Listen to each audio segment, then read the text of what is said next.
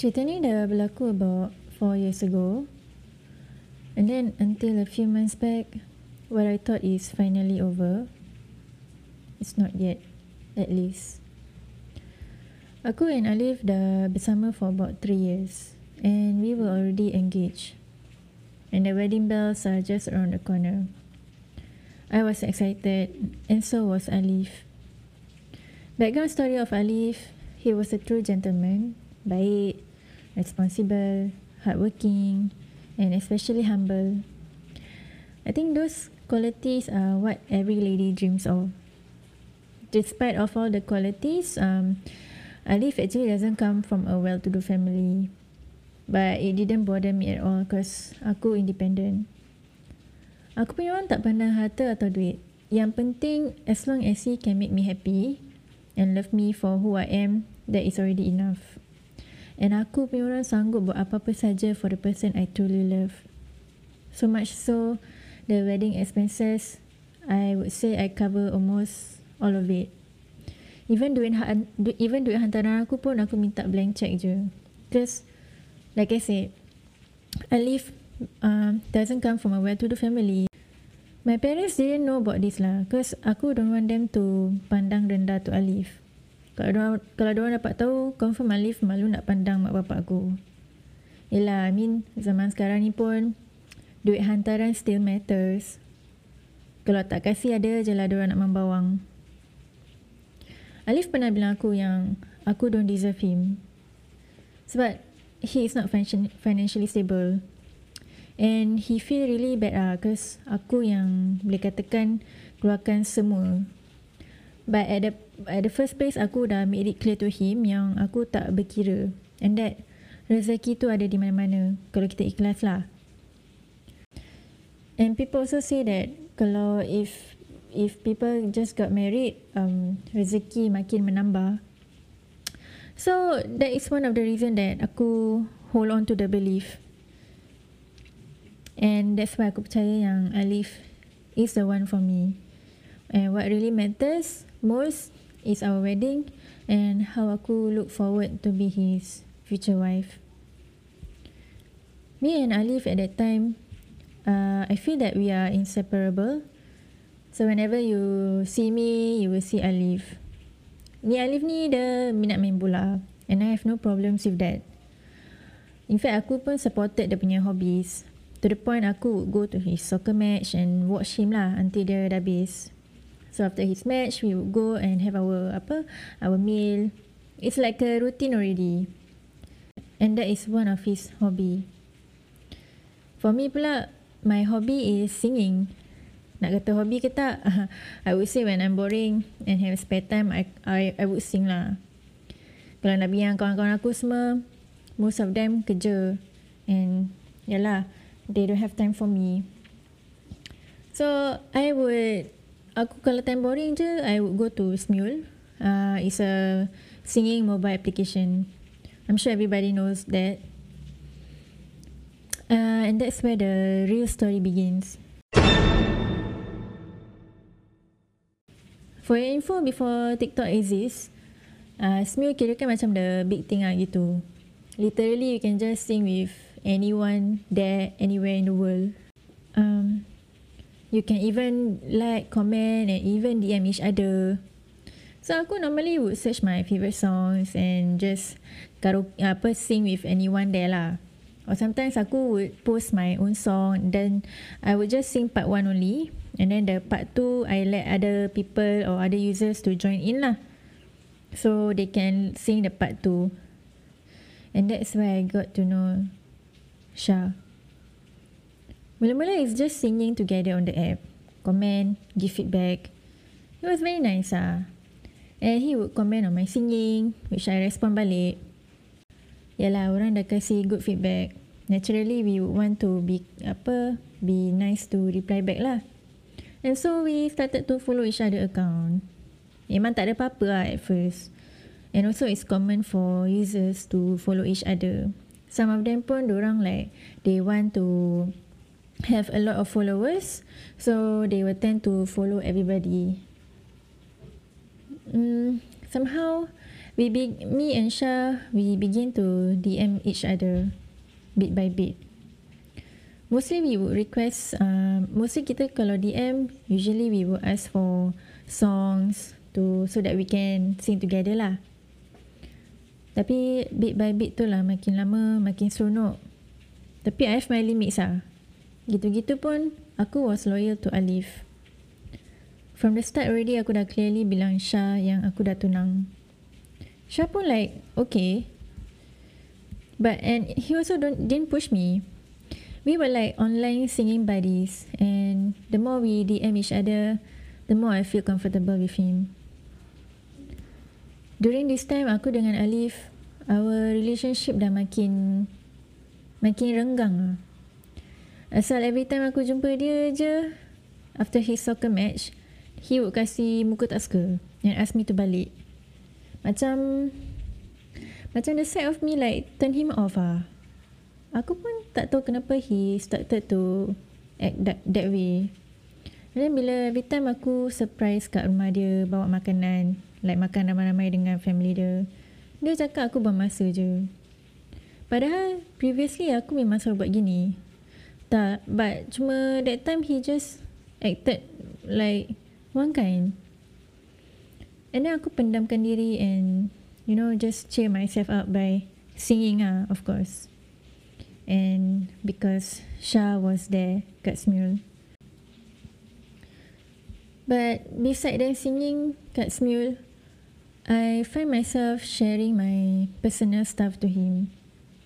Tak tahu lah, it's just this connection yang aku rasa selesa sangat dengan Shah. He really cheer me up and he will always make me laugh ah. That's one of the things uh, yang aku like about Shah. Not only that, he somehow make me feel like special. Yet aku still have my limits and aku remember yang I I still I I just yeah I have my limits and I remind myself that aku tunang orang. One day Shah message aku and he randomly ask if I want to meet him. At that time I didn't think of anything lah. Cause aku like anggap dia as a friend from Smule. Nothing much. Because kita cuma just request songs. And the way that we texted pun macam kawan. And so after giving it some thoughts, we decided to meet up. And that's where our feelings develop further. To be honest kan, uh, this is something that aku tak pernah rasa even when I'm with Alif.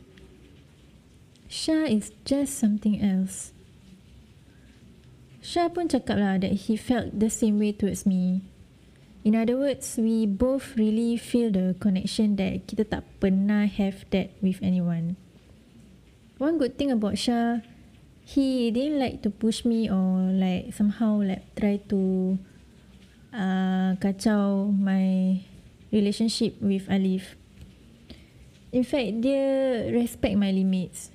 Sampai dia sanggup hantar aku jumpa Alif. Like, bila aku keluar dengan Shah and Alif texted me he, that he want to meet me, Shah sanggup hantar aku at the place where Alif is ah.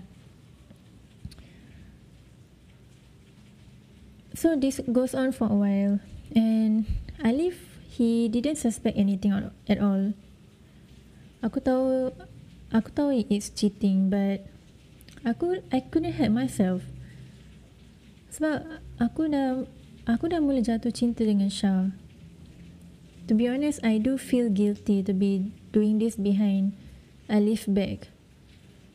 What's more kita dah nak kahwin in another what like three more months when Shah came into the story. Aku dah start like tak nak kahwin dengan Alif. Not only that aku dah jatuh cinta dengan Shah tapi at that time pun Alif pun dah berubah.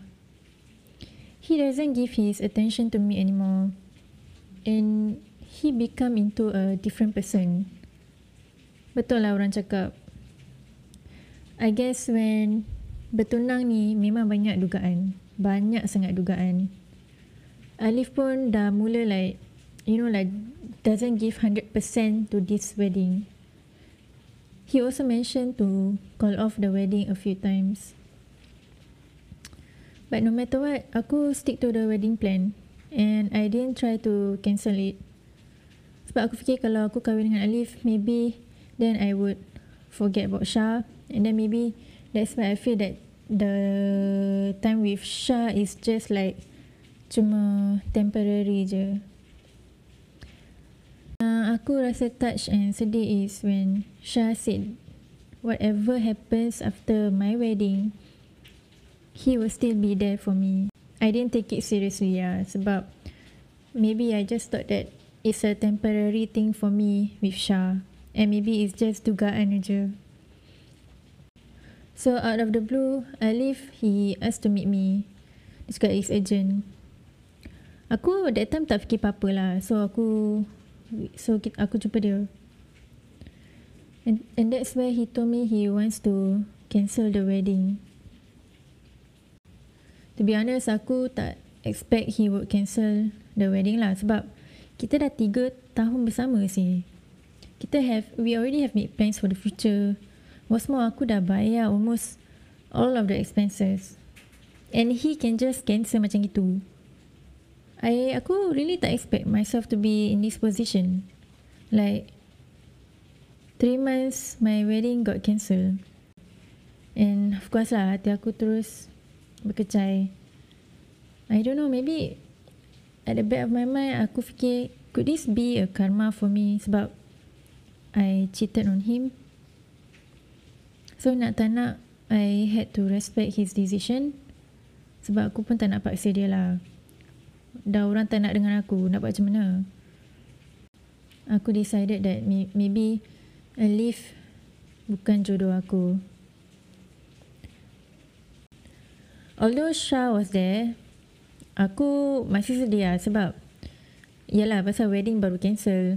And then like having having to come to terms that Alif is no longer in my life after three years of relationship Eventually, me and Shah, we become a couple not long after the wedding incident. And aku thought that it's going to be perfect ah. Sebab I feel happy with him. Despite aku baru just broke off from Alif. And Shah, he didn't feel to make me special. Dia romantic, caring, suka buat aku ketawa. And the most important was the connection that we have. Like, I'm finally with the person I truly love. And that was enough for me lah. Of course lah, tak semua perfect. As we got together, aku mula nampak the other side of him. The dark side of him.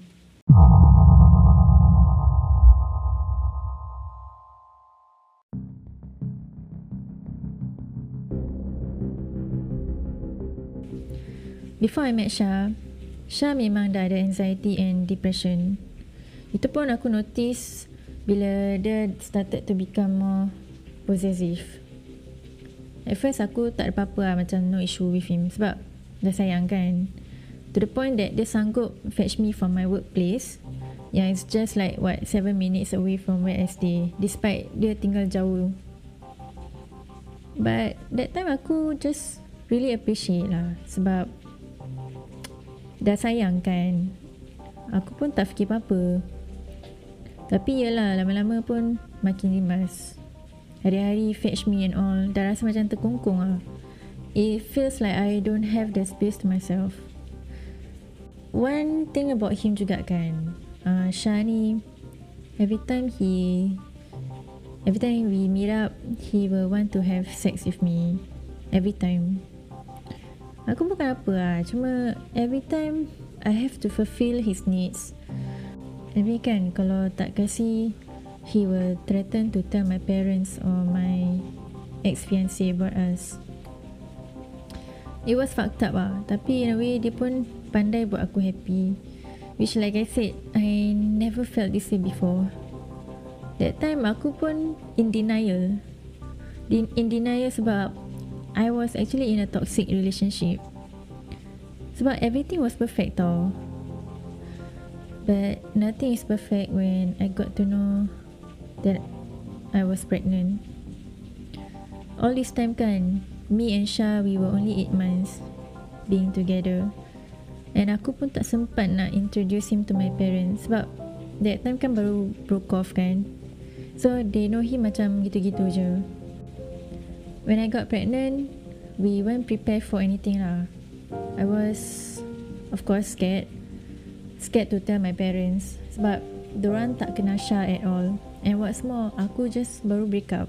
And for them to hear this news it will be a it will be a disaster lah. Tapi Shah that time was pushing me ah. He pushed me to tell the news to my parents. But aku belum ready aku masih lagi tak nak bilang. It's just that I'm finding the right time to tell them. But this Shah he was like really getting on my nerve. And so aku just start to ignore dia. I ignore him but he didn't give up ah. To the point that he would call my he would call my my home. He would call my workplace. And then whenever he got the chance to talk to me he would threaten me ah every time aku berbual dengan dia I would I would cry I would scream and that this is where my parents dah perasan lah yang aku was wasn't being normal. And then in the end I told them I was pregnant lah. Although aku dah bilang my parents and who the father is, they still didn't accept Shah sebab he they feel that he is a bad guy after what he did to me. Plus I also I also got to know yang Shah ni ada criminal records such as molesting and involved in a riot.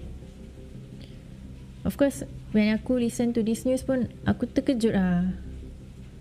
Like, aku with him for 8 months, I didn't know about this.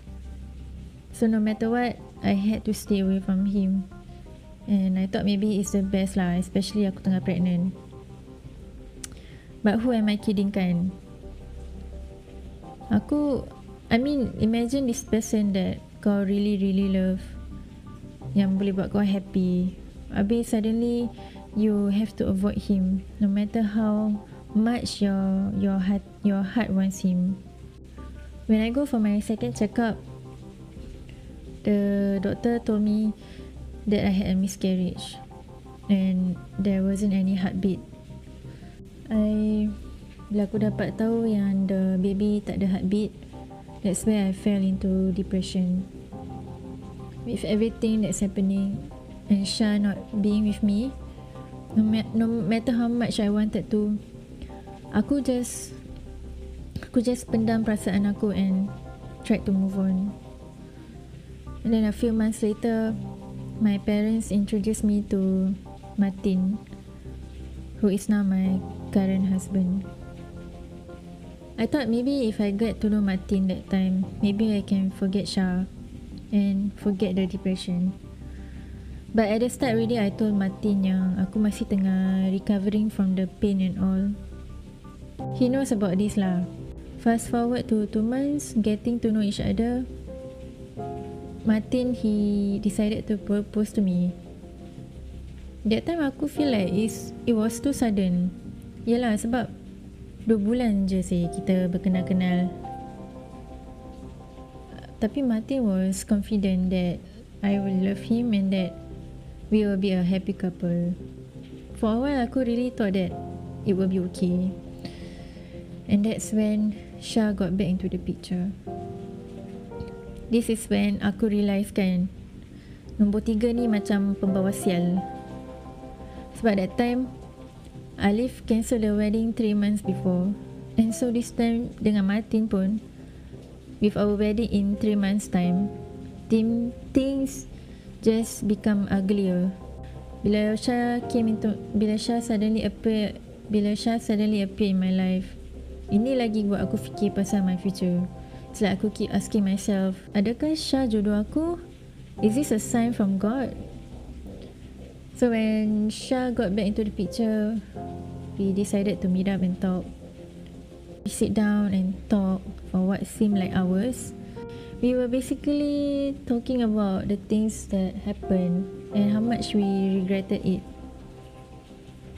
Of course, the conversation naturally leads to us talking about our memories, those those memories yang happy and funny memories. So it feels like I'm still in love with him and to be honest, I aku really I truly miss him ah. With the wedding bells around the corner, I, I decided to come clean to my parents and told them I don't want to get married. For your info, that was my second attempt to try to cancel off the wedding. Aku memang tak boleh connect with Martin. Kita macam tak ada chemistry at all. And plus kita tunang like what two months of getting to know each other dan kita tunang. But this time my parents was against my wishes. Mereka cakap ni semua dugaan dugaan tunang and that setan is trying to divide us. They were really like confident yang Martin can take care of me just because he's a responsible man. But aku memang berat hati nak kahwin. Because Shah was just like back in the back of my mind. So with this thing going on, I didn't I didn't tell Shah lah pasal ni sebab I just want to deal this on my own. Shah even supported and was happy that I'm finally getting married lah for good. But I know deep inside, Shah still love and needs me. So hari demi hari semakin dekat hari pernikahan aku. That's when I decided to ignore Shah. Aku had to do this ah sebab the more aku jumpa Shah, the more aku reply to him. Aku scared that I will like really run away from the wedding or cancel off the wedding just macam gitu je. So nak tak nak dengan berat hati. And of course I I, I was very I feel very guilty and sad to do to do this. I know Shah even Shah called me also. Shah didn't give up lah to call me and message me. But aku sengaja je. Aku tak layan dia. So in this way he will be angry. And then he will maybe benci aku lah sebab aku tak layan dia. Which I thought is the best for us the night before my wedding tu aku betul-betul tak boleh tidur. Dan aku feel like running away. I think kan kalau tak pasal kawan aku semua Aku rasa aku dah lari dah. Aku rasa hari yang paling sedih untuk aku was During the time when Martin finish his akad nikah. Aku nangis but Nangis tu bukan pasal aku happy Nangis tu sebab Aku was thinking of Shah Sebab aku menyesal sebab aku tak dapat bersama dengan Shah. I could have been with Shah but I'm here just I'm here and I just got married and I have already become a wife to a person that I don't love. I keep telling myself that it will be better. But to be honest with you ah that first two weeks tu it was hell for me. Sebab aku keep crying nyesal. Even kat dalam toilet pun aku menangis. Nak pergi kerja pun tak rasa nak pergi kerja. Even my colleagues also perasan yang every time aku datang kerja pun muka aku like sedih. Uh, one month later Syah message aku yang bapak dia meninggal. So aku pergi apa ambil leave lah and melawat arwah bapak dia. Dari situ kita mula contact again. We texted with each other. He even fetch me from work every day lah. It's like we were we were trying to we were like macam we were hopeful that our relationship could pick up from where we left. But who are we kidding say? Although kita bersama, although kita dah contact balik pun, kita like on and off lah contact. Kita contact pun kita pun contact pun on and off. Sebab ialah ada arguments. And the fact that Shah Shah like tak boleh accept that aku ni dah ada suami. And sometimes he would think that aku ni to tell you the truth bila aku kahwin dengan Martin pun uh, Martin tak sentuh aku and aku pun tak nak lah sebab aku tak cintakan dia. But Shah would always think that um, me and Martin would have sex already lah. Hmm. I mean okay. Go back to skip that part.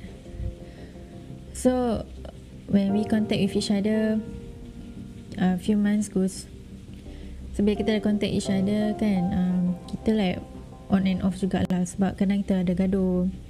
Sometimes Syah ni pun dia akan like touch on my husband issue. Like aku feel like tu tak perlu sih. Sebab rumah tangga aku apa like kita just like the what matters most is me and Syah je. Aku dengan Syah kita contact like on and off sebab kadang pun kita gaduh Yelah I mean like aku dah kahwin sih. And of course my priority is my husband kan? So kalau Syah nak jumpa aku um, I will have to cancel kalau Martin ada plan for us. And that's why Syah become more frustrated lah If I heavy heart I leave him lah I had to move on sebab Aku rasa macam kita dah tak ada apa-apa lagi cerita aku ni is a cycle a repeated cycle because Shah is always in the picture. And to be honest pun I don't have a perfect marriage sebab aku say aku I don't have a good relationship with my mother-in-law. Sebab she she likes to pentingkan anak dia daripada aku. That is one of the thing lah. Plus aku pun like I said aku tak have I don't have the chemistry with Martin. Aku tahu aku I know I cheated on my husband. And this the last that I contact him was last year October. And so aku decided that okay. What's done is done lah for me aku try to be a better wife for Martin but cuma Tuhan saja yang tahu lah aku I always fake my smile happiness. And aku betul tak boleh lupakan Syah aku nak tidur pun aku selalu nangis. Sebab aku selalu fikir pasal Syah itu je. Although that time aku pregnant dengan anak Syah and got miscarriage I still feel a big loss. And aku cry sebab that was our baby me and Syah I wouldn't say I regret cheating on my husband. But aku rasa ni semua tak akan jadi kalau Martin tak muncul dalam hidup aku. Ialah sebab aku aku tak suka I don't like the feeling of being rejected. And waktu tu bila Martin propose to me tu I didn't want to reject him sebab ialah I know how it feels like to be rejected and for that I accepted engaged and then got married. In the end aku yang have to face this consequences. Hi ladies, uh, I uh, just want to say thank you for listening to this episode. Um, also, I'm so sorry. uh, hi ladies, I just want to say thank you for listening to this episode. Uh, I'm so sorry kalau my background ada dengar bunyi hujan sebab uh, it's been raining the whole time and aku try to find the right time pun susah sebab I was still here uh, it will still be raining. So aku just like fuck yeah lah tak kisahlah. Let's go je. Anyway this is a new equipment uh, new microphone. So I hope it delivers the quality better. Anyway kalau you have any feedback just let me know. And to the lady who wrote this story to me, thank you very much. Um, I know it was a very lengthy one that you give to me, so I had to extract it out lah. Yang what I feel that is um, that is worth to worth listening. But really, the, those efforts that you took the time to pen down, I appreciate. And there was also one part that you say that you were crying while typing this story. I'm so sorry that you are going through this, uh, the regret, the pain, and I'm apa satu. I'm so sorry. Ah. I'm so sorry that you are going through this pain, um, the regret. Maybe you have the what if, like what if you can turn back time, but then you think back again, you already married. I just want you to know that I am not judging you because I am not in your shoe. We all are not in your shoe. We can listen. Maybe we can relate. Anyway, um, thank you, and I'll be back again.